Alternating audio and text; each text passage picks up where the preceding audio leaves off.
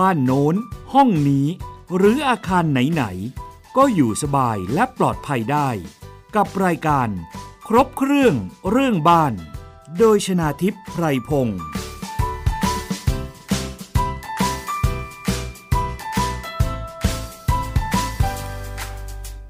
สวัสดีค่ะ คุณผู้ฟังขอต้อนรับเข้าสู่รายการครบเครื่องเรื่องบ้านค่ะ ทางวิทยุไทย PBS นะคะ รับฟังได้ทางเว็บไซต์ www.thaipbsradio.com แอปพลิเคชันไทย PBS Radio นะคะ รวมถึงฟังผ่านสถานีวิทยุที่เชื่อมโยงสัญญาณค่ะ ก็ได้แก่ สถานีวิทยุในเครือ R Radio วิทยาลัยอาชีวศึกษา 142 สถานีทั่วประเทศนะคะ รวมถึงสถานีวิทยุเสียงสื่อสารมวลชน มหาวิทยาลัยเชียงใหม่ด้วยค่ะวันนี้นะคะ ดิฉันชนาทิพไพรพงศ์ก็มารับหน้าที่ดำเนินรายการเช่นเคย แต่ว่า ก็มีแขกรับเชิญนะคะ ซึ่งก็เป็นแขกประจำของทางรายการเช่นเดียวกัน วันนี้นะคะ ขอต้อนรับคุณปฐมพงษ์เจียมอุดมศิลป์นะคะ คณะกรรมการคออบชค่ะ สวัสดีค่ะ สวัสดีครับคุณน้ำครับ สวัสดีครับท่านผู้ฟังค่ะ วันนี้นะคะเราจะพูดคุยกันสบายๆอีกแล้วนะคะ หรือเปล่า เพราะว่าสิ่งที่เราจะพูดคุยกันก็คือเรื่องของภาษีที่ดิน ที่จะมีการ บังคับใช้ในปี 2563 ซึ่งตอนแรกเนี่ยนะคะ พอมีข่าวออกมาว่า ภาษีที่ดินใหม่เนี่ยจะบังคับใช้ตั้งแต่ 1 มกราคม 2563 ทำให้ประชาชนเนี่ยก็เรียกได้ว่าติดตามข่าวสารแล้วก็บางคนตกใจพอสมควรว่า ฉันจะต้องเสียไหม ฉันมี บ้านอยู่หนึ่งหลังคอนโดอยู่หนึ่งห้อง มูลค่าเท่านั้นเท่านี้เกิดความสงสัยกันนะคะ คือที่สงสัยเนี่ยเพราะว่าได้รับเอกสารชี้แจงจากสำนักงงานที่ดินที่ทรัพย์นั้นตั้งอยู่ ว่าคุณมีที่ดินหรือทรัพย์นั้นเนี่ยเป็นบริเวณเท่าไหร่นะคะ จึงตกใจมากๆ ดิฉันเองก็ได้รับนะคะ คือตัวเองเนี่ยมีคอนโดมิเนียมอยู่หนึ่งห้อง ไม่มากไม่มายหรอกค่ะ แค่ไม่เกิน 30 ตารางเมตร แต่ว่าเอกสารจากสำนักงงานที่ดินเนี่ยนะคะ ส่งตรงไปยังบ้านที่ต่างจังหวัด เพราะว่าตัวเองมีภูมิลำเนาอยู่ที่นั่น คุณแม่ก็ตกใจว่า เอ๊ะ ลูกสาวทำไมถึงต้องมีการแจ้งนะคะ เกี่ยวกับเรื่องของคอนโดมิเนียม คุณแม่ก็ถ่ายรูปส่งมาให้ดู เกิดข้อสงสัยหลายประการนะคะ เกี่ยวกับเรื่องของทรัพย ที่สำนักงงานที่ดิน ได้แจ้งไปว่าตัวเองเนี่ยมีบริเวณพื้นที่เท่าไหร่ ซึ่งมันไม่ตรงกับโฉนด อ่า อันเนี้ยดิฉันเชื่อว่าหลายคนสงสัย วันนี้ก็เลยจะมาหยิบยกเอาเรื่องนี้มาพูดคุยกันนะคะ ว่าภาษีที่ดินใหม่เนี่ยตกลง ใครจะต้องเสียภาษีบ้างนะคะ แล้วก็จะต้องเริ่มเสียเมื่อไหร่จะต้องคิดอัตราภาษีอย่างไร คุณปฐมพงศ์ต้องยอมรับตรงๆว่าหลายคนตกใจ เราจะพูดคุยกันเรื่องนี้เริ่มจากตรงไหนก่อนดี เริ่มผมว่าเริ่มเราต้องเท้าความค่ะนะครับว่า ไอ้ตรงเนี้ยกฎหมายเนี่ยมันคืออะไร แล้วมันเป็นมาเป็นไปยังไง คนจะได้เข้าใจว่าเขาเขาทำมาเพื่อประโยชน์อะไรค่ะนะครับ แต่เดิมจริง ๆ แต่เดิมนะครับแต่แต่ก่อนหน้านานผมไม่ผมจำไม่ได้ว่าเริ่มตั้งแต่เมื่อไหร่เนี่ย การเสียภาษีสิ่งปลูกสร้าง และก็เสียภาษีที่ดินเนี่ย มันมีอยู่ ณ ปัจจุบันก็ถือว่ายังมีอยู่ เพราะว่ากฎหมายที่เรากำลังพูดถึงเนี่ยเขาเรียกว่าพระราชบัญญัติภาษีที่ดินและสิ่งปลูกสร้างพุทธศักราช 2562 ซึ่งผ่านการเอ่อผ่านสนชมาเรียบร้อยแล้ว แล้วก็จะมีผลบังคับใช้วันที่ 1 มกราคม 2563 เพราะฉะนั้นตอนนี้ณปัจจุบันตอนที่เราคุยกันอยู่เนี่ยเรายังใช้เรื่องเดิมอยู่ค่ะกฎหมายเดิมก็คือภาษีลงเรือนค่ะแล้วก็ภาษีที่ดิน สองเรื่องเนี้ยมีอยู่แล้ว แต่พอมาเป็นอ่าพระราชบัญญัติภาษีที่ดินและสิ่งปลูกสร้างคือเอาสองเรื่องเนี้ยมารวมกันค่ะแล้วสแต่เดิมนะฮะเราเราเล่าของเดิมให้ฟังก่อน ภาษีลงเรือนคืออะไร ภาษีลงเรือนก็คือกรณีที่เรามีสิ่งปลูกสร้าง แล้วเอามาประกอบการ ประกอบการ เช่นทำเป็นร้านขายของ เป็นโกดังสินค้า เป็นโรงงาน เป็นโรงแรมอะไรเป็นอพาร์ตเมนต์ พวกเนี้ยสิ่งที่เราจะต้องเสียคือภาษีลงเรือนค่ะขายเก็บ ก็คือเขต หรือตามต่างจังหวัดก็อำเภอค่ะ แต่ณปัจจุบันเนี่ยเรามีอบตก็จะลงไปถึงอบตเป็นคนเก็บ แล้วเขาเราก็จะเสียกันทุกปีด้วยค่ะนะครับ อันนั้นคิดเฉพาะในส่วนของตัวโรงเรือนหรือตัวอาคารอย่างเดียว จะสังเกตว่าใช้คำว่าโรงเรือนเนี่ยคือกฎหมายนี้เก่ามากอืมนะครับ ก็เก็บได้เท่าที่เก็บ ฟังข่าวล่าสุดเนี่ยเขาบอกว่าภาษีตรงเนี้ยเขาเก็บอยู่ได้ประมาณปีละ4 0,000ล้านอืมก็ไม่น้อยนะครับค่ะก็กันไปได้และส่วนภาษีที่ดินเนี่ยคืออะไร ภาษีที่ดินอย่างเช่น คุณน้ำเคยจะได้ยินคนต่างจังหวัดเขาบอกว่า ไปเสียภาษีที่นา ใช่ นั่นแหละครับภาษีที่ดินค่ะคราวนี้ส่วนใหญ่ที่ดินทางต่างจังหวัดเป็นท้องนาท้องชาวบ้านก็เลยเรียกว่าภาษีที่นา อย่างของคุณแม่ผมก็มีนะฮะค่ะที่พิษณุโลกเนี่ยก็จะเสียภาษีที่นาประมาณปีละ235 บาท ก็ไม่เยอะเท่าไหร่ครับก็ไม่ก็ไม่ได้มากมายอะไร แต่นี้ แต่ว่าในสภาพการณปัจจุบันเนี่ยเราเราเราท่านท่านก็จะได้ยินข่าวเสมอเสมอว่าตระกูลนั้นบริษัทนี้นะครับ มีถือครองที่ดินจำนวนมากค่ะหมื่นไร่อ่าหมื่นไร่หลายหมื่นไร่นะครับ ไม่ใช่ 632 ไร่นะนะครับก็ก็เข้าข่ายหมดแหละ ก็คือพูดง่ายว่าที่ดินส่วนใหญ่เนี่ยตกอยู่ในมือของคนผู้มีอันจะกิน แล้วก็ไม่ได้ทำประโยชน์ค่ะสิ่งที่สำคัญตรงนี้คือไม่ได้ทำประโยชน์นะครับ บางคนคนหนึ่งตระกูลเนี่ยเอ่อถ้าฟังข่าวเนี่ยมีเป็นแสนไร่ยังมีเลยค่ะนะครับ ครึ่งจังหวัดอะไรแบบเนี้ยเขาเพราะว่าพวกนี้ที่ดินมดราคามันเพิ่มขึ้นเรื่อยค่ะๆ ยกตัวอย่างอย่างอย่างอย่างบ้านที่ผมอยู่เนี่ยนะครับผมซื้อเมื่อปี 2530 ตอนซื้อบ้านพร้อมที่ดิน3ามแสนสองมั้งฮะถ้าจำไม่ผิด ตอนนี้ตัวเลขมันกลับกันอะราคาในปัจจุบันมันตัวเลขข้างหน้าฮะสามกับสองเนี่ยเขากลับที่กันอ๋อนะครับว่าและช่วงเวลาเวลา 30 ปีเนี่ยมูลค่ามันขึ้นมาถึง 8 เท่าค่ะนะครับ เพราะฉะนั้นผลประโยชน์ก็จะตกกับอยู่กับคนที่ถือครองที่ดินมากค่ะๆนะ นั้นแล้วก็อย่างที่บอกคือเขาเอาสองสองอันมารวมกัน เพราะว่าโรงเรือนจะอยู่เฉยๆ โดดๆลอยไม่ๆได้ไม่ได้มต้องอยู่บนที่ค่ะเพราะฉะนั้นไหนๆจะเก็บแล้ว แล้วเขาก็บอกเขาว่าเนี่ยจะเป็นการเก็บเงินจากคนที่ถือครองของพวกเนี้ยเยอะๆ ไม่รู้จะได้จริงหรือเปล่านะฮะ อันนี้อันนี้คือหลักการค่ะซึ่งถ้าทำได้จริง ๆ ผมก็ว่าคนที่ถือครองที่เยอะๆเนี่ยก็จะ ต้องเสียภาษีเยอะอืมนะครับ เพราะในส่วนระดับบุคคลทั่วไปอะไรอย่างเงี้ยนะครับค่ะเขาก็จะเป็นมีข้อยกเว้นให้ค่ะกฎหมายมีข้อยกเว้นให้ค่ะนะครับ เพราะฉะนั้นเราก็พอทราบว่าตอนนี้เขาจับมารวมกัน แล้วก็คิดภาษีทีเดียว เพราะที่ผ่านมาการเก็บภาษีต่อบอกว่าเก็บได้ปีละ4 0,000ล้านเนี่ยก็ถือว่าไม่เต็มเม็ดเต็มหน่วยค่ะเป็นธรรมดาครับ มีการหลีกเลี่ยง มีการหาช่องทางทางกฎหมายที่จะทำยังไง ที่จะต้องเสียภาษีน้อยที่สุดนะครับ แต่เขาก็พยายามอุดช่องโหว่โดยการออกพระราชบัญญัติฉบับนี้ออกมานะครับ และที่บอกมีผลบังคับใช้เนี่ยบังคับใช้จริง ๆ นะครับอืมหลายวันมานี้วันสองวันนี้สิไม่ใช่หลายวันวันสองวันเนี้ยจะได้ข่าวว่าเขามักกระทรวงมหาดไทยมีประกาศเลื่อนค่ะสิ่งที่เลื่อนคือเลื่อนเก็บตังค์ครับเลื่อนเก็บตังค์แต่ไม่ได้เลื่อนบังคับใช้เออบังคับใช้ บังคับใช้บังคับใช้แน่นอนครับ แต่เลื่อนค่ะคือ เมื่อกฎหมายมีผลบังคับใช้ตามกฎหมายเนี่ยเหมือนกับสมัยก่อนที่เป็นภาษีโรงเรือนเนี่ยค่ะภายในวันที่ 30 เมษาของทุกปีเนี่ยจะต้องจ่ายค่ะแต่เขาทำงานไม่ทัน เขาบอกว่ากฎหมายลูกอีก 8 ฉบับยังทำไม่เสร็จอืมนะครับกฎหมายประกอบค่ะพระราชบัญญัติ แล้วก็อย่างหนึ่งนะครับก็คือทางผู้ที่ทำราคาประเมินที่ดินค่ะกรมธนารักษ์ออกมาออกมายอมรับเหมือนกันว่า ราคาประเมินของกรมธนารักษ์ก็ทำไม่ทัน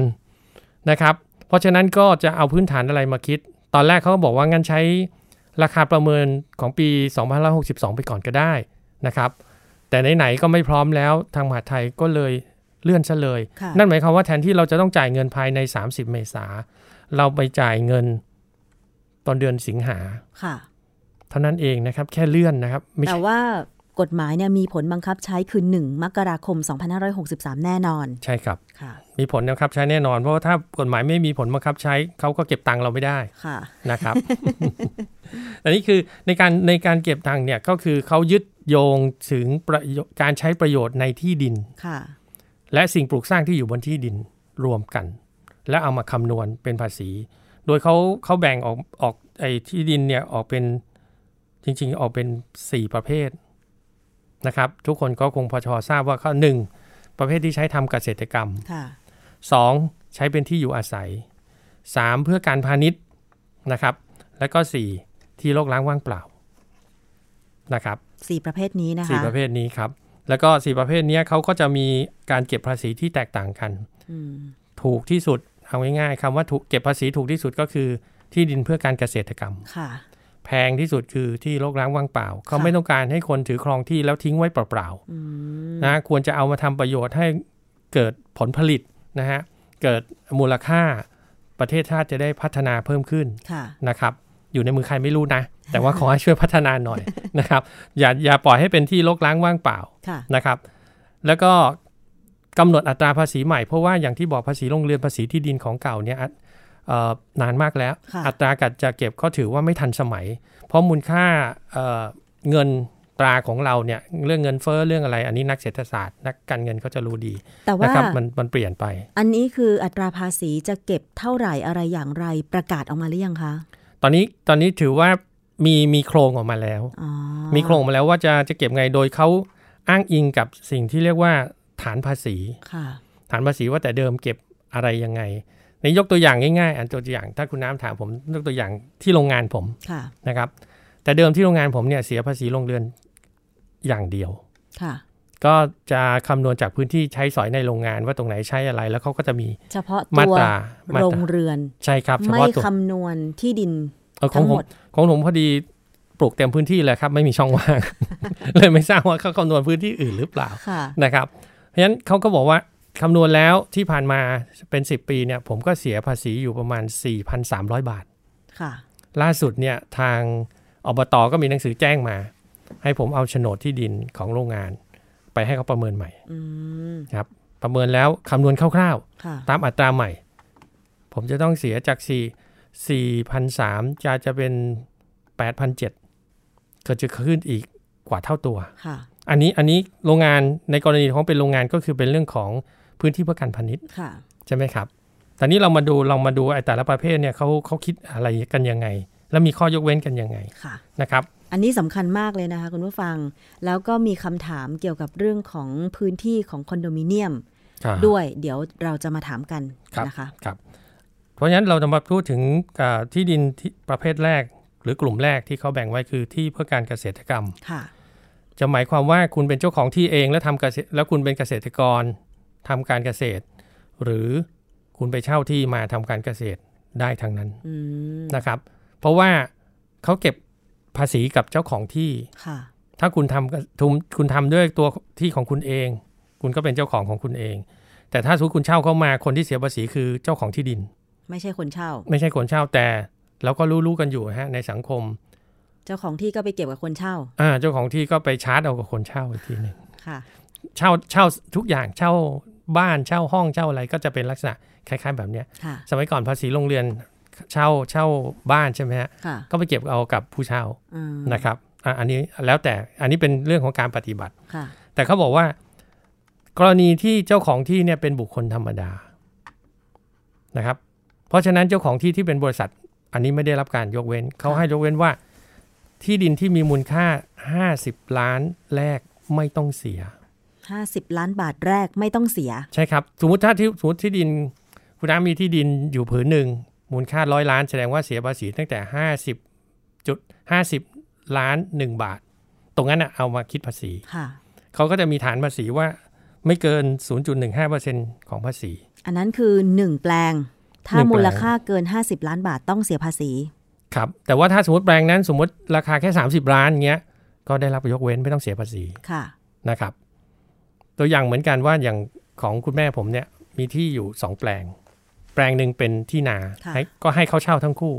อีกแปลงหนึ่งเป็นที่เหมือนกับที่ทำไร่ เพราะฉะนั้นเนี่ยอย่างกรณีเนี้ยในอบตเดียวกัน คือในเขตปกครองเดียวกันเนี่ยถ้าถ้าคนคนนั้นมีที่ดิน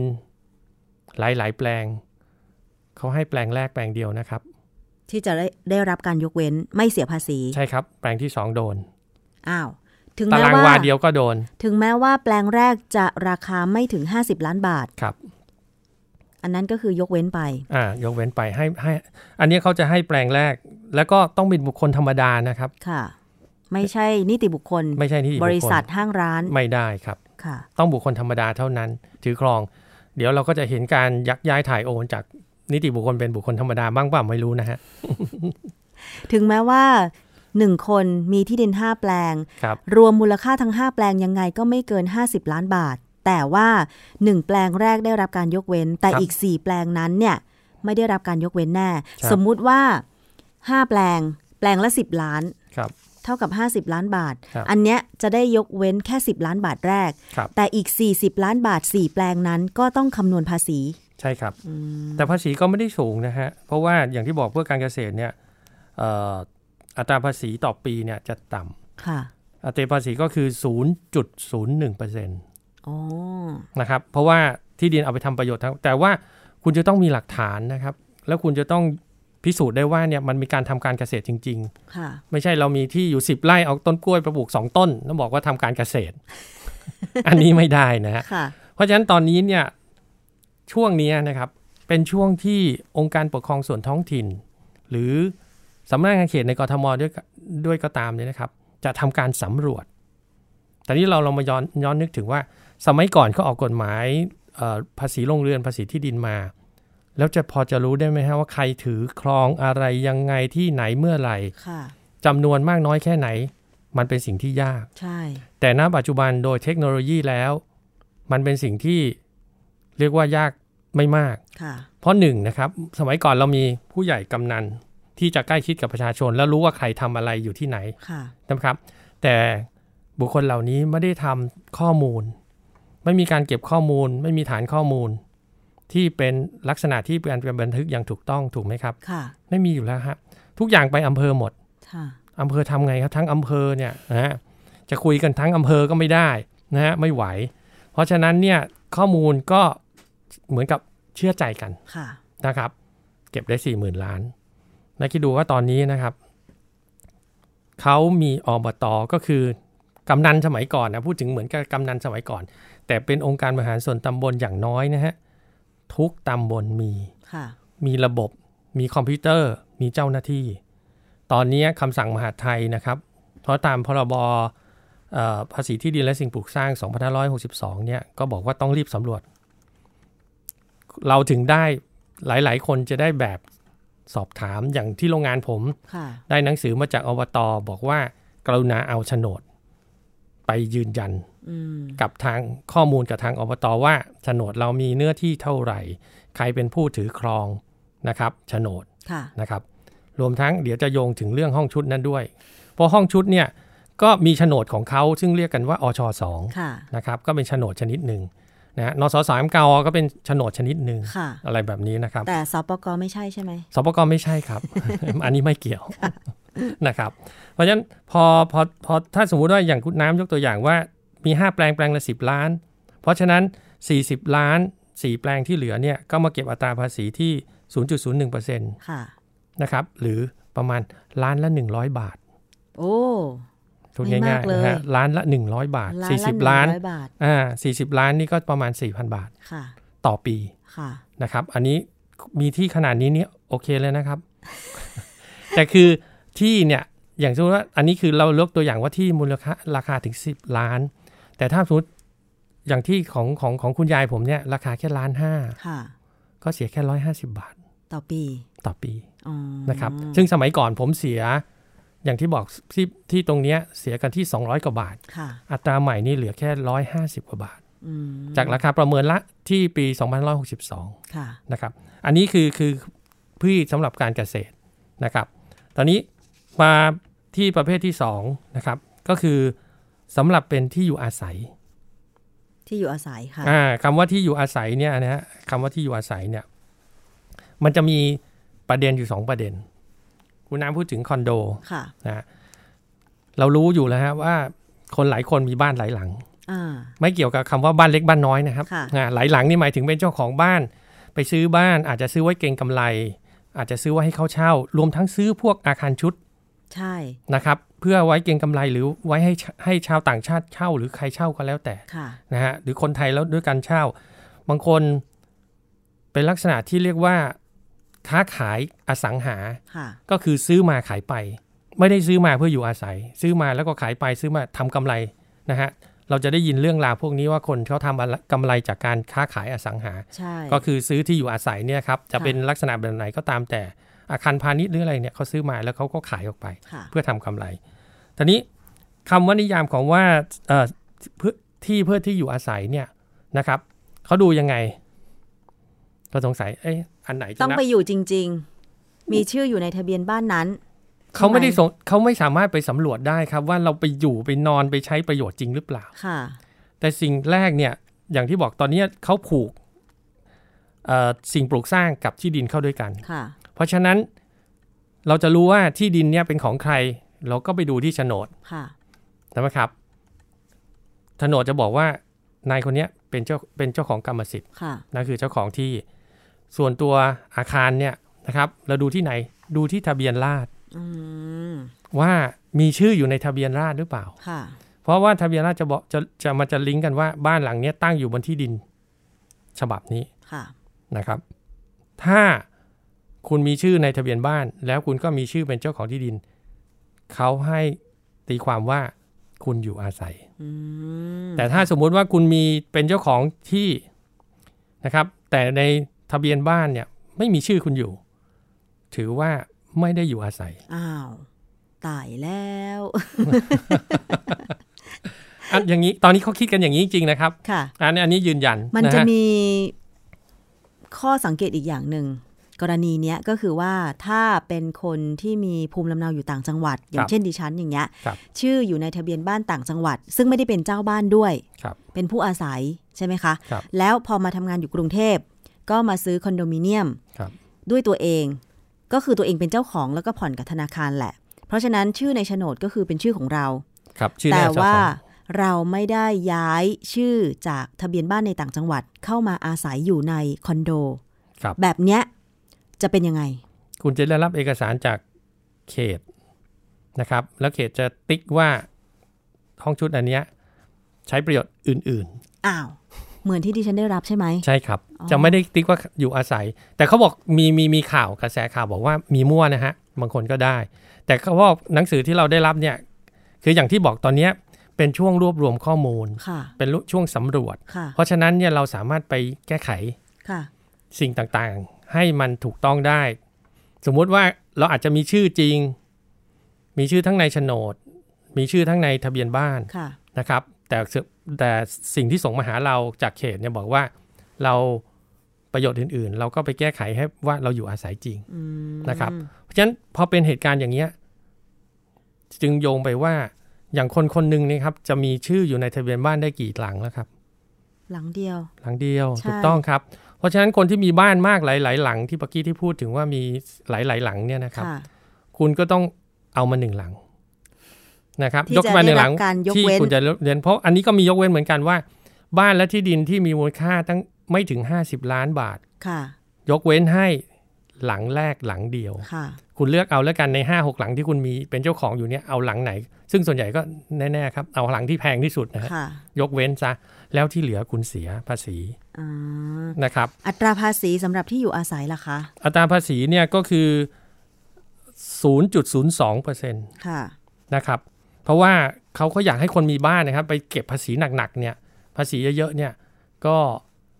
คงจะไม่เหมาะมั้งฮะ ใช่เพราะว่าหนึ่งก็ต้องผ่อนบ้านครับสองก็คือสเสียดอกเบี้ยครับให้กับแบงก์อยู่แล้วอะไรอย่างเงี้ย จะให้มารับภาระภาษีที่อยู่อาศัยอีกอะไรอย่างเงี้ยมันก็อาจจะแบบนะ ครับเกินไป ถ้าถ้าถ้าคุณมีบ้านหลังเดียวค่ะ คุณก็ไม่ต้องก็เรียกว่าพูดง่ายๆว่าส่วนใหญ่คนส่วนใหญ่ค่ะเขาจะได้รับการยกเว้น ไม่ต้องเสียภาษีในด้านที่อยู่อาศัยตรงนี้อืมนะครับ แต่ถ้าคนที่มีบ้านราคาแพงๆหลังแรกคุณราคา 70 ล้านอย่างเงี้ยครับค่ะคุณก็ได้รับยกเว้นไป 50 อีก 20 คุณก็เอามาเสียในอัตรา 0.02%ค่ะแต่ถ้าสมมติว่ามันเกินไปมากๆเนี่ยอัตราภาษีเขาก็จะเพิ่มขึ้นอืมนะครับ เพราะฉะนั้นท่านผู้ฟังครับเอ่ออย่าไปสนใจว่าอัตรามันเป็นยังไง สนใจว่าไอ้ของเราเนี่ยมันโดนภาษีเท่าไหร่ค่ะอันนั้นพอไม่งั้นเดี๋ยวเราลกสมองนะฮะค่ะมีเลือกข้อมูลเยอะแยะมากมายอ่าฮะนะยกเว้นหลังแรกในมูลค่า 50 ล้าน ถ้าไม่ถึงก็ไม่ต้องไปสนใจอย่างอื่น คุณไม่มีที่นาคุณไม่มีที่ดินให้เช่า คุณไม่มีอาคารพาณิชย์ คุณก็ไม่ต้องสนใจเรื่องอื่นแล้วครับค่ะหาหาเวลาไปทำมาหากินสู้เศรษฐกิจตอนนี้ดีกว่านะครับ เพราะฉะนั้นเนี่ยก็คือจากราคาประเมินค่ะนะครับ ยกเว้นให้หลังแรกหลังเดียวเท่านั้นค่ะในราคาไม่เกิน 50 ล้านบาท ถ้าคุณไม่ถึงก็ไม่เป็นไร เกินก็จ่ายเฉพาะส่วนเกินอืมนะฮะตรงไปตรงมา อัตรามันจะมีกระโดดว่า ถ้าเป็นร้อยล้านเนี่ยก็ คือยิ่งยิ่งราคามากยิ่งแพงว่างั้นเถอะภาษียิ่งเยอะ เป็นไม่ใช่เป็นอัตราขั้นบันไดเฉยๆนะฮะมันเป็นอัตราก้าวกระโดด อัตราก้าวหน้าค่ะนะครับ อันนี้สำหรับคนรวยฮะ เราพวกพวกเรานี่คงสบายสบาย แต่ถ้าสมมุติว่าอย่างดิฉันอย่างเงี้ยนะคะ ชื่ออยู่ที่ทะเบียนบ้านต่างจังหวัด ไม่ได้ย้ายเข้ามา พักอาศัยอยู่ในคอนโดมิเนียมครับซึ่งตอนนี้ได้รับหนังสือ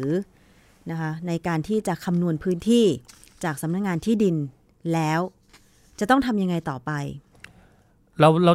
ถ้าสมมติเรามีเรื่องราวแย้งเนี่ยเราต้องเข้าไปที่สำนักงาน หนังสือน่าจะมาจากสำนักงานเขตค่ะ เขตเขตปกครองอะนะฮะค่ะเขตห้วยหัวหมากเขตบางกะปิเขตอะไรเงี้ยที่ส่งมาหาเรา ไม่ใช่สำนักงานที่ดิน ไม่ใช่สำนักงานที่ดินครับสำนักงานที่ดินเขาคือต้องบอกว่าภาษีตัวเนี้ยคนที่เก็บอย่างที่ผมพูดตั้งแต่ตอนแรกนะครับค่ะ คือเขตปกครองสำนักงานเขตปกครองค่ะอบตเทศบาล ในกทมก็เขตค่ะเขตเขตต่างๆ ทั้ง 50 เขตของเรานี่แหละครับ เป็นคนเก็บ เพราะฉะนั้นเขามีหน้าที่ต้องสำรวจค่ะ นะครับ ส่วนข้อมูลจากกรมที่ดินอะไรพวกเนี้ยก็เอามาประกอบกันเฉยอืมๆนะครับเขาจะขอข้อมูลจากกรมที่ดินว่า แปลงเนี้ยโฉนดใบเนี้ยใครเป็นเจ้าของค่ะนะครับ แล้วก็เอามาดูว่าบ้านเล็กที่นี้จะเห็นเห็นไหมครับว่า คุณน้ำมีชื่อเป็นเจ้าของในอชสองค่ะแต่คุณน้ำมีทะเบียนบ้านอยู่ที่ต่างจังหวัด จดหมายส่งไปต่างจังหวัดอืมเพราะเขาดูชื่อคุณน้ำจากอชสองแล้ว เขาก็มาดูชื่อในเขตปกครอง ว่าเราอยู่ที่ไหน แล้วส่งไปตามภูมิลำเนาตามทะเบียนบ้าน ใช่ะนะครับ เพราะฉะนั้นแต่ตอนนี้บางคนอาจจะได้รับบางคนอาจจะไม่ได้รับ อย่างอย่างที่โรงงานผมเนี่ยได้รับมาตั้งแต่เดือนที่แล้วแล้วค่ะเอ่อเนื่องจากเราเป็นอบตต่างจังหวัดนะฮะผมเด็กบ้านนอกเขาก็ไม่เยอะเขาก็รีบส่งมาเราก็ไปจัดการเสร็จตั้งแต่ก่อนพฤสิ้นเดือนพฤศจิกาค่ะเขาก็สำรวจข้อมูลปุ๊บปุ๊บ ปุ๊บปั๊บปุ๊บปั๊บเราก็ไปชี้แจง เขาก็จัดการให้ค่ะว่าโอเคข้อมูลถูกต้องตรงไหมนะครับ เป็นแบบนั้น ซึ่งทีนี้ถ้าเราได้รับเอกสารมาแล้วต้องไปชี้แจง แต่เกิดว่าในตัวเอกสารนั้นเนี่ยการคำนวณพื้นที่ห้องคอนโดมิเนียมมันไม่ตรงกับโฉนดล่ะคะ อย่างครับเช่น มีพื้นที่ห้อง 30 ตารางเมตร แต่ว่าเขาประเมินมาแค่ 27 ตารางเมตร อันนี้หมายความว่ายังไงคะหมายความว่าเราได้ได้กำไรครับ ก็คือเราต้องคือราเสียคาภาษีในพื้นที่ที่น้อยกว่า ใช่ครับ คือเขาไม่นับระเบียงหรือยังไงดิฉันยังงงอยู่เลย ก็ได้ยินข่าวอยู่ว่าบางที่เขาก็นับระเบียง บางที่เขาก็ไม่นับระเบียงอ้าวเพราะว่าตามพระราชบัญญัติควบคุมอาคารค่ะ คือเขาอาจจะอ้างอิงตรงนี้นะฮะอันนี้ผมไม่แน่ใจว่าเจ้าหน้าที่เขาตีความยังไง พระราชบัญญัติควบคุมอาคารเนี่ยนะครับเขาบอกว่าคำว่าเป็นอาคารเนี่ยคือ เราต้องไปใช้ประโยชน์ อยู่อาศัยใช้ประโยชน์ใช้สอยค่ะ แต่ระเบียงเนี่ยมันเหมือนจะแทบไม่ได้ใช้อะไรเลยอ๋อเขาตีบางคนวมเขาก็เลยอย่เขาก็เลยบอกว่าไอ้ตรงพื้นที่ตรงเนี้ยไม่ได้ใช้อยู่อาศัยไม่ได้ใช้ทำกิจกรรมอะไรเท่าไหร่ จริง ๆ เราก็มีแค่ตากผ้าค่ะ เท่านั้นเองนะฮะตากผ้าตากรองเท้านะครับ ตากผ้าห่มก็รู้สึกจะมีตากผ้าอย่างเดียวมั้งฮะอย่างอื่นไปยืนชมวิวก็อาจจะบางครั้งเออนะครับแต่ว่าถ้าในคอนโดในกรุงเทพก็คงจะไม่มีวิวให้เราได้ชมเท่าไหร่ ถ้าเป็นคอนโดริมทะเลอาจจะมี นะครับเขาก็เลยว่ามันเหมือนกับมันไม่แทบไม่ได้ประโยชน์ใช้สอยค่ะเขาก็เลยอาจจะไม่ตัดทิ้งให้ ก็เป็นการให้เราเสียภาษีน้อยลงนะครับ เพราะว่าราคามันก็จะคิดตามตารางเมตรแล้วก็คูณเข้าไปค่ะในเมื่อตารางเมตรที่เขาอ้างอิงมาต่ำน้อยกว่าอ่าในอยโฉนด น้อยกว่าในอชสองหรือในโฉนด ก็ถือว่าเราได้ประโยชน์นะครับอ๋ออมไม่ต้องเสียภาษี แต่ถ้ามาเกินนี่ครับ อันนี้เอาห้องข้าง ๆ มาบวกให้เราอย่างนี้อันนี้ต้องรีบไปนะเพราะฉะนั้นก็ ถ้า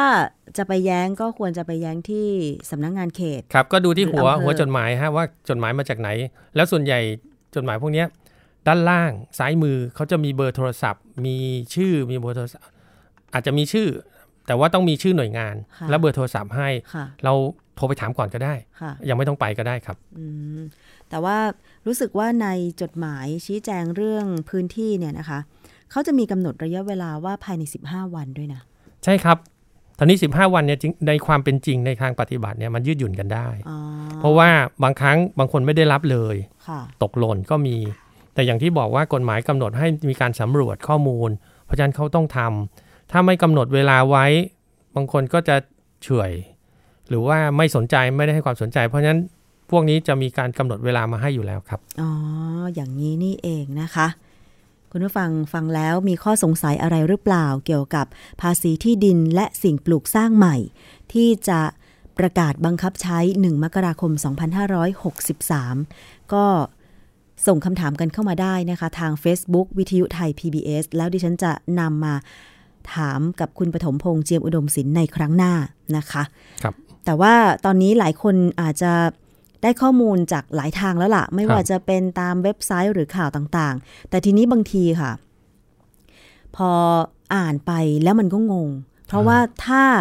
เป็นตัวกฎหมายจริง ๆ แน่นอน ถ้าใครไม่ได้เรียนกฎหมายก็ไม่เข้าใจบางทีตีความผิด โดยเฉพาะใจความสำคัญใช่ไหมคะครับการแยกประเภทที่ดินและสิ่งปลูกสร้าง แล้วก็การคำนวณภาษีแต่ละอย่าง อาจจะคำนวณผิดคำนวณถูกไม่รู้ แล้วก็กฎเกณฑ์ในการที่จะต้องเออ ไปรายงานต่อภาครัฐว่าเรามีที่ดินหรืออาคารในครอบครองจำนวนเท่าไหร่ พื้นที่เท่าไหร่อะไรอย่างเงี้ยค่ะครับซึ่งตรงนี้เดี๋ยวเราพักกันครู่หนึ่งก็แล้วกันนะคะครับเดี๋ยวช่วงหน้าเราจะมาคุยกันต่อ ถึงสิ่งปลูกสร้างและที่ดินอีก 2 ประเภทอ่าครับที่จะต้องเสียภาษี หรืออาจจะไม่เสียภาษีก็ได้นะครัคะบเดี๋ยวช่วงหน้าค่ะครับคุณกำลังฟังรายการ ครบเครื่องเรื่องบ้าน โดยชนาทิพย์ไพรพงศ์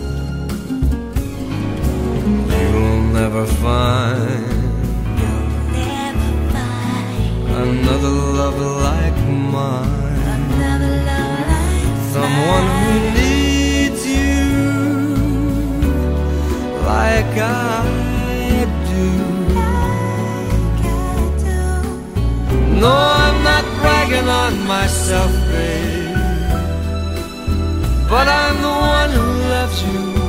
and there is no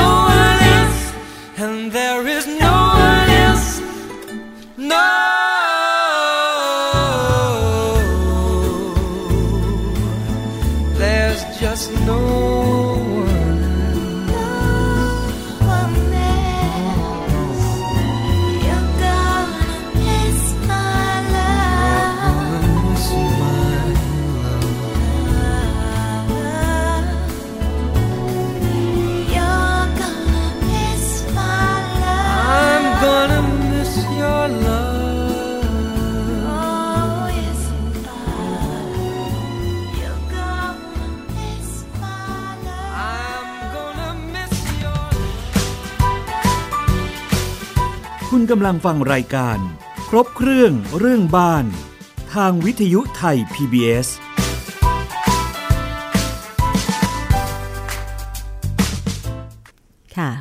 กับรายการครบเครื่องเรื่องบ้านนะคะ ทุกประเด็นทุกเรื่องราวเกี่ยวกับบ้านที่อยู่อาศัย เรามาพูดคุยกันนะคะ นอกจากจะเป็นเรื่องของการก่อสร้างบ้าน ซ่อมแซมบ้าน ปรับปรุงบ้าน ในแง่ของวิศวกรรม หรือว่าสถาปัตยกรรมแล้วเนี่ยก็พูดคุยเกี่ยวกับเรื่องกฎหมายบ้าน กฎหมายที่ดินกันไปด้วยนะคะ เราต้องรู้เท่าทันค่ะ โดยเฉพาะสิ่งที่ประชาชนคนไทยจะต้องเจอเจอกันในปี 2563 ก็คือ เราจะมีกฎหมายภาษีที่ดินและสิ่งปลูกสร้างฉบับใหม่นะคะ ทุกคนจะต้องได้ทุกคนจะต้องอยู่ภายใต้กฎหมายฉบับนี้อย่างแน่นอนนะคะ เพราะฉะนั้นมาเรียนรู้กันก่อน วันนี้แขกรับเชิญของดิฉันค่ะ คุณปฐมพงษ์เจียมอุดมศิลป์คณะกรรมการคออบชนะคะ เราพูดคุยกันอีก 2 ประเภทสำหรับที่ดินและสิ่งปลูกสร้างที่เราจะต้องเสียภาษีกันคืออะไรอีกบ้างนะคะสองประเภทเนี้ย เราจะไกลตัวเราสักนิดหนึ่งนะครับ ที่บอกว่าไกลตัวเพราะว่าเรารายการนี้เราคุยกันถึงคนบ้านคนอยู่อาศัยใช่นะครับ แต่ประเภทที่สามเนี่ยมันเป็นที่ดินและสิ่งปลูกสร้างเพื่อการพาณิชย์นะครับ จะเป็นอาคารเป็นโรงงานเป็นอะไรก็แล้วแต่ที่มีสิ่งปลูกสร้าง วางอยู่บนที่ดิน แล้วใช้ประกอบการค่ะตรงเนี้ยมีข้อหน้าสังเกตสังเกตอยู่อย่างหนึ่งนะครับ คือมันไปคาบเกี่ยวกับประเภทที่สอง ค่ะคาบเกี่ยวยังไงนะฮะผมยกตัวอย่างว่า สมมติคุณน้ำเป็นเจ้าของทาวน์เฮาส์อยู่หลังหนึ่งค่ะเสร็จแล้วอยู่มาคุณน้ำบอกเดี๋ยวทำขายของดีกว่า เปิดเป็นร้านขายของค่ะอันเนี้ยเราทำพานการพาณิชย์ หรืออาจจะใช้บ้านเนี่ยนะที่อยู่อาศัยของเราเนี่ย จดทะเบียนเป็นที่ตั้งบริษัทค่ะถูกไหมครับ ใช่ แล้วเราก็อยู่มีเราก็อยู่อาศัยด้วย มีหลายคนทำแบบนี้ครับ แล้วตอนนี้มันมีสิ่งปลูกสร้างที่เรียกว่า Home Office อะค่ะ ใช่ใช่ใช่คือออฟฟิศอยู่ข้างล่างค่ะที่อยู่อาศัยอยู่ข้างบนค่ะอันเนี้ยไม่รู้เขาแบ่งส่วนกันยังไงเหมือนกันนะคิดพื้นที่กันยังไง จะเสียภาษีเป็นแบบที่อยู่อาศัยหรือการพาณิชย์ ครับ ผมว่าพาณิชย์นะต้องโดนอยู่แล้วอืมเพราะว่าอาของพาณิชย์เนี่ยอัตราภาษีมันสูงขึ้น ค่ะ แล้วเขาเขาเรียกว่ายกเว้นได้น้อยอืมคือหมายเขาก็อ้างอิง50ล้านอีกเหมือนกันว่า50ล้านแรกเนี่ย เสียภาษีแค่ 0.3%ค่ะ สังเกตนะครับที่อยู่อาศัย 0.02 ค่ะ แต่พอเป็นพอพอมาเป็นของอาคารเพื่อการพาณิชย์เนี่ยศูนย์หายไปตัวนึงฮะหลังจุดเนี่ยศูนย์หายไปตัวหนึงกลายเป็น 0.2 เป็นจุดอ่าถ้าศูนย์เราไม่พูดศูนย์ตัวแรก จากจุดศูนย์สองเป็นจุดสามอ๋อขึ้นมากี่เท่าอะครับ ค่ะเพราะว่าถือว่าคุณทำมาค้าขายทำประโยชน์ใช้สอยเต็มที่ค่ะ นะครับ เหมือนโรงงานผมเนี่ยก็โดนจุดสามค่ะเพราะฉะนั้นถ้าสมมติมูลค่า50ล้านแรกเนี่ย จะเสียที่จุดสามพอมากกว่านั้นโรงงานขนาดใหญ่ตึกขนาดใหญ่มากกว่านั้นเนี่ย จะเสียที่จุดสี่จุดห้าจุดหกไล่กันไปเรื่อยค่ะฉะนั้นยิ่งใหญ่ยิ่งเสียภาษีหนักอ๋อนะครับค่ะแต่อันนี้อาจจะไกลตัวเพราะว่าจะจะใกล้ตัวเฉพาะคนที่ประกอบกิจการ ที่แต่เป็น Home Office ครับอย่างแต่อย่างที่บอกคือ เขายังไม่มีความชัดเจนว่ากรณีพวก home office หรือว่าอยู่ๆแต่ก่อนเราอยู่อาศัยเอ๊ะตอนนี้ทำเหมือนกับโรงงานย่อมๆอยู่ในค่ะบ้านนะครับทำผลิตภัณฑ์ออกไปขายนะครับ แล้วจะยังไง แล้วอย่างทาวน์เฮาส์หรือทาวน์โฮมที่ข้างบนก็พักอาศัยข้างล่างทำร้านก๋วยเตี๋ยว อันนี้ก็เข้าขายการพาณิชย์หใช่รือครัเปล่าใช่เข้าขายพาณิชย์ครับเมื่อก่อนเราเก็บภาษีป้ายค่ะนะครับเอ่อโดนภาษีโรงเรือน ตอนเนี้ย อันใหม่เนี่ยเขาต้องตีความ แล้วก็ต้องทำความชัดเจนเรื่องแบบนี้นะครับ ว่าอย่างเช่น มันก็อย่างพวกพวกอาคารพวกเนี้ยมันจะมีพื้นที่เป็นตารางเมตร อาจจะคิดว่าส่วนที่ประกอบการก็เสียเรื่องของเพื่อการพาณิชย์ค่ะส่วนที่อยู่อาศัยก็เสียในเลทของที่อยู่อาศัย อ๋อ ก็แยกประเภทกันไปเลยอ่าก็จะแยกแต่ว่ามันอยู่ในอาคารหลังเดียวกัน เสียตามความเป็นจริง ใช่ครับ ก็คือบอกแล้วว่าภาษภาษีอันเนี้ยเนี่ย เก็บตามการใช้ประโยชน์ค่ะเพราะว่าข้างบนเราไม่ได้ใช้เพื่อการพาณิชย์เราใช้อยู่อาศัย แต่ข้างล่างเนี่ยโอเค ใช้เพื่อการพาณิชย์เพราะฉะนั้นก็ต้องแยกเก็บกันอืมอันนี้คือหลักการที่หลาย ๆ คนคุยกันว่าน่าจะออกมาเป็นรูปแบบนี้ค่ะนะครับ เพราะไม่งั้นแย่เลยนะครับ แล้วก็แบบนี้มีจำนวนไม่น้อย SME เป็นเยอะ ใช่ใช่ไหมครับ แม้แต่อย่างกรณีอย่างโรงงานผมเนี่ยเขายังแบ่งพื้นที่เลยว่า ถ้าพื้นที่ตรงนี้ใช้สำหรับ จอดยานพาหนะเขาจะเก็บภาษีอัตราหนึ่งค่ะถ้าพื้นที่ตรงนี้ใช้สำหรับเป็นสำนักงาน เก็บอีกส่วนหนึ่ง ส่วนที่เป็นอ่าส่วนการผลิตจะเก็บอีกอัตราหนึ่ง อย่างนี้ค่ะเป็นต้นเป็นลานลานซีเมนต์เปล่าๆก็เก็บอีกอัตราหนึ่งเขาจะมีแยกมาให้อ๋อเพราะฉะนั้นเข้าใจได้ว่ากรณีอย่างอาคารพาณิชย์หรืออะไรเงี้ยซึ่งมันมีเป็นชั้นๆเนี่ยชั้นบนก็เสียในอัตราที่อยู่อาศัย ชั้นล่างประกอบการพาณิชย์ก็เสียในอัตราของเออที่ดินและสิ่งปลูกสร้างประเภทอาคารพาณิชย์เพื่อการพาณิชย์ค่ะ ซึ่งภาษีจะแพงกว่าอืมนะครับค่ะแล้วก็อีกอย่างหนึ่งเราย้อนกลับไปนิดนึงนะครับ ซึ่งเป็นข้อสังเกตของผมเองว่า โดยเทคโนโลยีเดี๋ยวนี้เนี่ย คนที่มีห้องหลาย ๆ ห้องนะครับ มีบ้านหลาย ๆ หลัง ห้องชุดหลาย ๆ ห้องชุดเนี่ยเขาจะรู้ได้ยังไงนะฮะอย่าประมาทนะฮะเขาจะรู้ได้ไงว่าเรามีอยู่อะไรที่ไหนบ้างกี่ห้องอืมที่ไหนบ้างแอบได้ไหม นั่นเลยครับเราจะแอบได้ไหม คือณปัจจุบันตอนที่เขากำลังสำรวจเนี่ยหนึ่งเขตการปกครองคือหนึ่งอบตหรือหนึ่งเขตการปกครองในกรุงเทพมหานครเนี่ยต่างคนต่างสำรวจค่ะแล้วก็จะมีข้อมูล อย่างที่ตัวอย่างที่ผมยกว่าคุณแม่ผมมีที่อยู่สองชิ้นสองผืนในอบตเดียวกัน เขาก็รู้ว่าเรามีสองผืนค่ะแต่ถ้าเกิดเราไปอยู่ที่อื่น จังหวัดอื่นอบตอื่น เขาจะรู้ได้ยังไง ค่ะคุณน้ำคิดว่าเขารู้ได้ไหมครับ รู้ได้ส่งข้อมูลถึงกันระหว่างอบตหรือหน่วยงานทางกระทรวง ข้อมูลสิ่งที่เขาใช้อ้างอิงคือเลขประจำตัวประชาชนอ๋อเพราะฉะนั้นถ้าข้อมูลตอนนี้คือแต่ละพื้นที่ทำข้อมูลเสร็จค่ะโยนข้อมูลเข้าส่วนกลางอ่าฮะแล้วประมวลผล มันก็จะเป็นข้อมูลที่ติดตัวกับคนคนนั้นไป ไม่ว่าจะย้ายไปอยู่แห่งหนตำบลใดใช่ก็ตาครับมคุณจะไปมีชื่อเป็นเจ้าของที่ตรงไหนอะไรเนี่ย เขาจะรู้ได้หมดเลย ค่ะงั้นตอนนี้เนี่ยเขาก็ยังเป็นสิ่งที่ถกเถียงกันว่าอย่างที่บอกว่าอย่างบ้านอยู่อาศัยแล้วเรามีบ้านห้าหลัง แต่อยู่คนละจังหวัดเลยค่ะแล้วเราบอกว่าเอาโอเคเอาหลังแรกอยู่ในกรุงเทพแพงที่สุด แล้วหลังอื่นๆ เนี่ย เขาจะต้องรู้ให้ได้ว่า อันเนี้ยเป็นของบุคคลคนคนเนี้ยบุคคลคนเดียวกันได้รับยกเว้นหลังแรกไปแล้ว จะมาแอบอ้างหลังที่สองว่าอยู่ที่เชียงใหม่ก็ขอด้วย ต้องทำไม่ได้อืมเพราะฉะนั้นนี่คือความไม่พร้อมของระบบที่เขายังไม่ไม่แต่ผมว่าไม่ใช่เรื่องยากเกินเหตุนะครับค่ะต้องทำเขาต้องทำได้ให้ได้แน่ๆ แล้วก็ทำได้ด้วยโดยเทคโนโลยีปัจจุบันค่ะไม่ยากเลยนะครับงั้นการกระจายการอะไรพวกเนี้ยต้องต้องดูให้ดีนะครับ เพราะว่าคือกระมีจายโททรัพษย์สินนะอ่ามีโทษนะถ้าบอกว่ามีโทษนะก็นี่โอนแจ้งความเท็จโอนให้ลูก ก็จะเป็นก็น่าจะมีเยอะอย่างที่บอกว่าอย่าง อย่างเขาตอนนี้เขาออกมาว่าบริษัทนิติบุคคลที่มีที่ดินอยู่ในกรรมสิทธิ์ เพื่อพัฒนาเป็นที่อยู่อาศัย เขายกเว้นให้สามปีอ๋อเพราะฉะนั้นเนี่ยบริษัทที่มีอยู่หลังจาก 3 ปีนะทำยังไง ถ้ายังอยู่ในชื่อตอนนี้โดน เพราะว่าที่พวกนี้เขาเก็บไว้เฉยค่ะๆเป็นที่ประเภทที่ 4 ที่เรากำลังพูดถึงคือที่รกร้างว่างเปล่าไม่ได้ใช้ประโยชน์ค่ะ ตรงเนี้ยอัตราภาษีเนี่ยหนักที่สุดคือ3%เลยอืมนะครับไม่ใช่ศูนย์จุดสามนะ ไม่มีจุดแล้วครับสาเป็นมสามจุดศูนย์ไม่ใช่ศูนย์จุดสามถูกต้องครับ เป็น 3.0 ต่อปีนะฮะแล้วก็มันก็จะมีการขยับขึ้นด้วยค่ะไม่ใช่ว่าตามมูลค่าของทรัพย์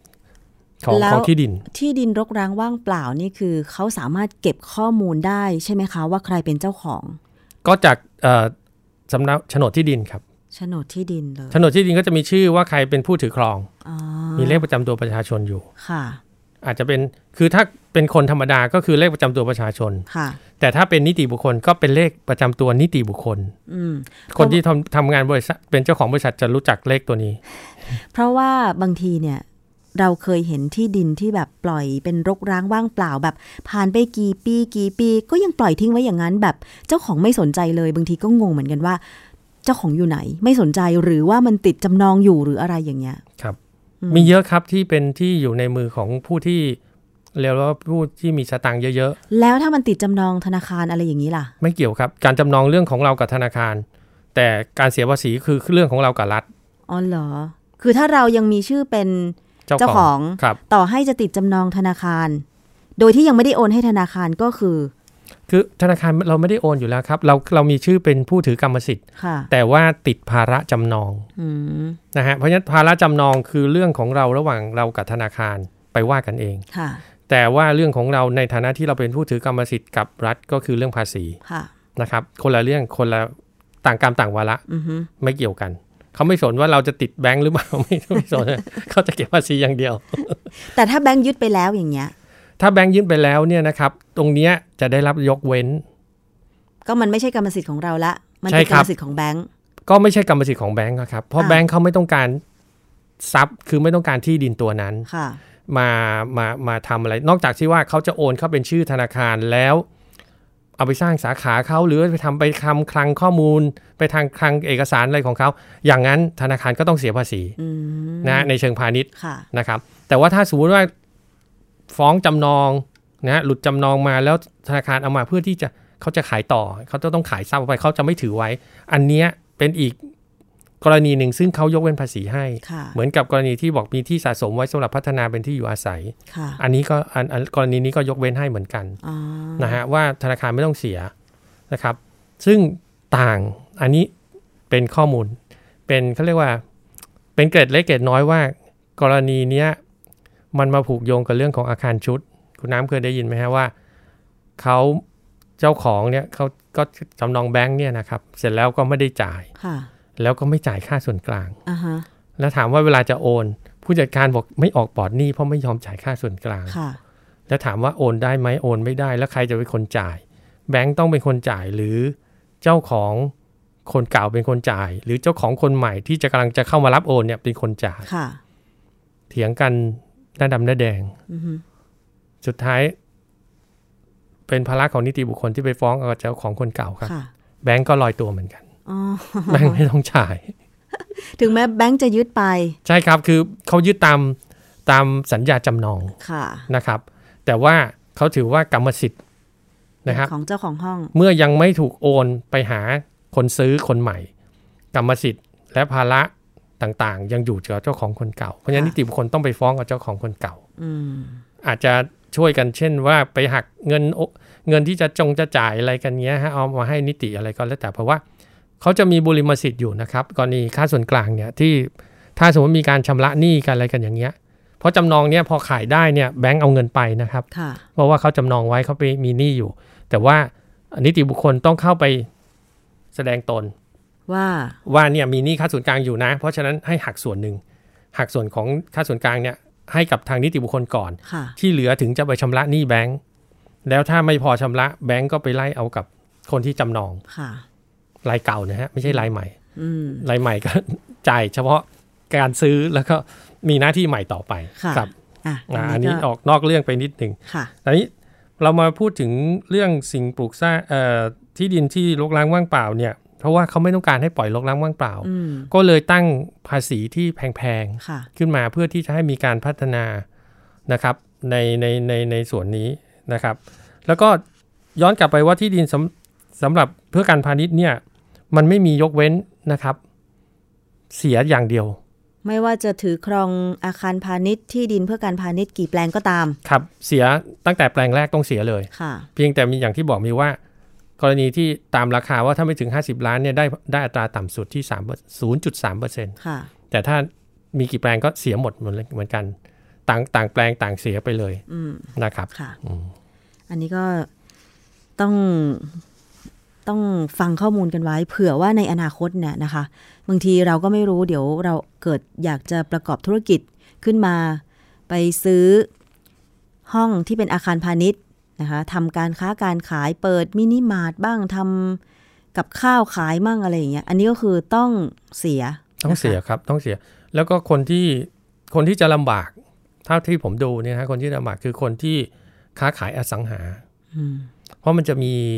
อสังหาอยู่ในมือเขาเนี่ยหลายอยู่หในลายชิ้นหลายชิ้นจริงไหมครับค่ะอาจจะมีบ้านอยู่ติดอยู่ในมือสักสามสี่หลัง อาจจะมีห้องชุดติดอยู่ในมือสักห้าหกห้อง ทุกห้องเนี่ยเขาต้องถึงเวลากำหนดเวลาที่ต้องจ่ายภาษีอย่างที่บอกคือกำหนดไว้คือช่วงต้นปีอะฮะหนึ่งหนึ่งมกราถึง 30 เมษายนเนี่ย ถ้าคุณยังขายไม่ออกเนี่ย ก็รับภาระภาษีไปรับภาษีภาษีไป ซึ่งจะทำให้ราคาของอสังหามันขึ้นนะครับ ใช่เพราะเขาต้องไปบวกเอา เขาจะต้องไปบวกเอากับผู้ซื้อ แน่นอนเลย อันเนี้ยอันเนี้ยจะเป็นผลที่จะกระทบก่อคนที่ทำเรียกว่าค้าขายอสังหาเนี่ยก็จะ น่าจะไม่ค่อยพอใจเท่าไหร่อืมนะครับในในเรื่องของอย่างเงี้ย แต่เขาไม่ได้สิทธิ์เหมือนอย่างที่ผมยกตัวอย่างเรื่องค่าส่วนกลางของนิติบุคคล หรือว่ากรณีที่ธนาคารไม่ต้องจ่ายนะฮะธนาคารนี่เขาได้รับสิทธิ์ยกเว้นค่ะแต่ถ้าบุคคลธรรมดามาค้าขายแบบนี้นะฮะซื้อซื้อมาขายไปสำหรับอสังหาทั้งหลายแหละอันเนี้ยคิดให้ดีนะครับว่าจะมีต้นทุนตัวนี้เกิดขึ้นอีกหนึ่งอย่าง อื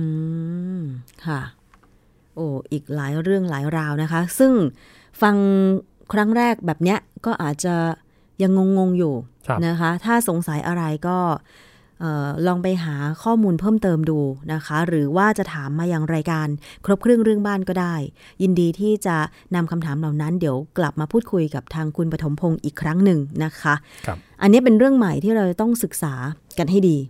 เพราะว่าถ้าสมมุติปีหน้าเนี่ย 2563 จะต้องจ่ายภาษีที่ดินและ อาคารสิ่งปลูกสร้างกันใหม่เนี่ยนะคะ อาจจะงงเนาะในปีแรกอะ่ะ ฉันต้องเสียเท่าไหร่ หรือว่ามันจะมีใบแจ้งไปจากสำนักงานเขตหรืออบตใช่ครับ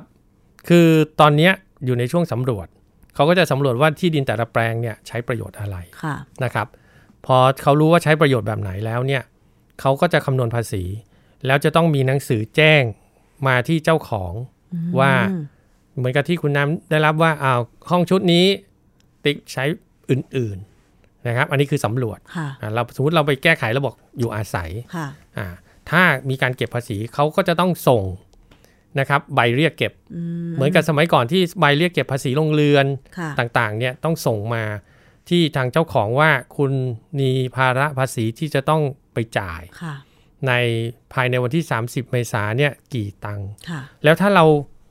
งงสงสัยตอนเนี้ยครับ ก็ไปที่ต้นสังกัดที่เขาส่งจดหมายมาหาคุณเนี่ยแหละครับ เพื่อที่จะสอบถามก็จะได้ ตอนเนี้ยเรากำลังประมวลกันอยู่ เราก็ยังไม่รู้ว่าอย่างที่ผมบอกว่าราคาที่ดินเนี่ยก็ยังไม่ออกมาของกรมธนาก็ยังไม่ออกมาค่ะแล้วเราก็ยังไม่รู้ว่าไอ้ราคาสิ่งปลูกสร้างต่างๆ เนี่ย เพราะว่าแต่ละที่เนี่ย อย่างตึกที่สร้างมาสิบปีค่ะกับตึกที่เพิ่งสร้างเนี่ย มูลค่าตึกมันจะเท่ากันไหมอ่าเพราะอย่างในกรณีของนักบัญชีเขาจะบอกมีตัดค่าเสื่อมค่ะเออเนี่ย ผมก็ยัง พยายามไปหาข้อมูลอยู่เหมือนกัน แล้วว่าเขาจะคิดราคาของตัวอาคารอาคารหรือสิ่งปลูกสร้างเนี่ยยังไงนะครับ รวมทั้งมันจะมีกรณีที่ว่าอาคารแต่ละประเภท อย่างบ้านเหมือนกันปลูกคล้าย ๆ กัน แต่อีกบ้านหนึ่งใช้วัสดุอย่างดีอือฮึแต่อีกบ้านหนึ่งใช้วัสดุที่พอสมควรอย่างเงี้ยครับแล้วราคาอาคารหน้าตาเหมือนกันก็ไม่เท่ากันนะครับ เอาง่ายๆอย่างเงี้ยถ้าจะต้องสำรวจขนาดนั้นนี่โอ้ต้องใช้เวลามากต้องเลยต้องมีะคนทำราคากลาง ผมเข้าใจว่าต้องมีคนทำราคากลางค่ะนะครับเพราะไม่งั้นเนี่ยมันจะเป็นการถกเถียงกันเหมือนกับ อย่างเราเราคุยกันเรื่องอาคารชุดที่บอกว่า เอ๊ะทำไมคุณเอ่อโฆษณาประชาสัมพันธ์ว่าคุณจะใช้ของแบบนี้แล้วบอกว่า หรือเทียบเท่าปุ๊บคนซื้อบอกอืมไม่ใช่อะด้อยกว่าค่ะคนขายบอกเอ้ย อันเนี้ยเทียบเท่าค่ะใช่ไหมครับเนี่ยอันนี้ก็จะต้องมีการถกเถียงเพราะฉะนั้นสิ่งเนี้ยเป็นอีกสิ่งหนึ่งที่จะต้องถกเถียงให้จบว่าราคากลางแต่ว่าอย่างราคาที่ดินเนี่ย เขากรมธนารักษ์ว่ายังไงก็อย่างนั้นค่ะเคยมีคนเขาบอกว่า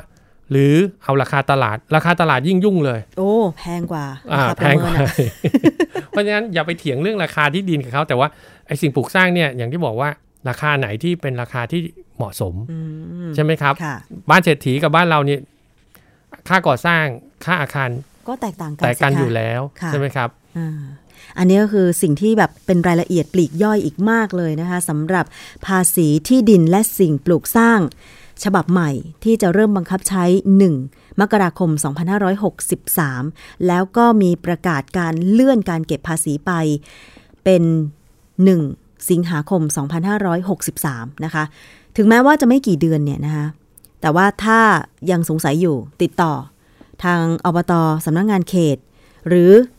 จะลองพูดคุยกันในรายการครบเครื่องเรื่องบ้านก็ได้นะคะ วันนี้หมดเวลาลงแล้วค่ะ ต้องขอบพระคุณนะคะ คุณปฐมพงษ์เจียมอุดมศิลป์นะคะ คณะกรรมการคออบช ที่มาพูดคุยกันในวันนี้ในรายการครบเครื่องเรื่องบ้านขอบพระคุณค่ะครับ ค่ะ สวัสดีค่ะ สวัสดีครับ และดิฉันชนะทิพไพรพงศ์ต้องลาไปก่อนนะคะ สวัสดีค่ะ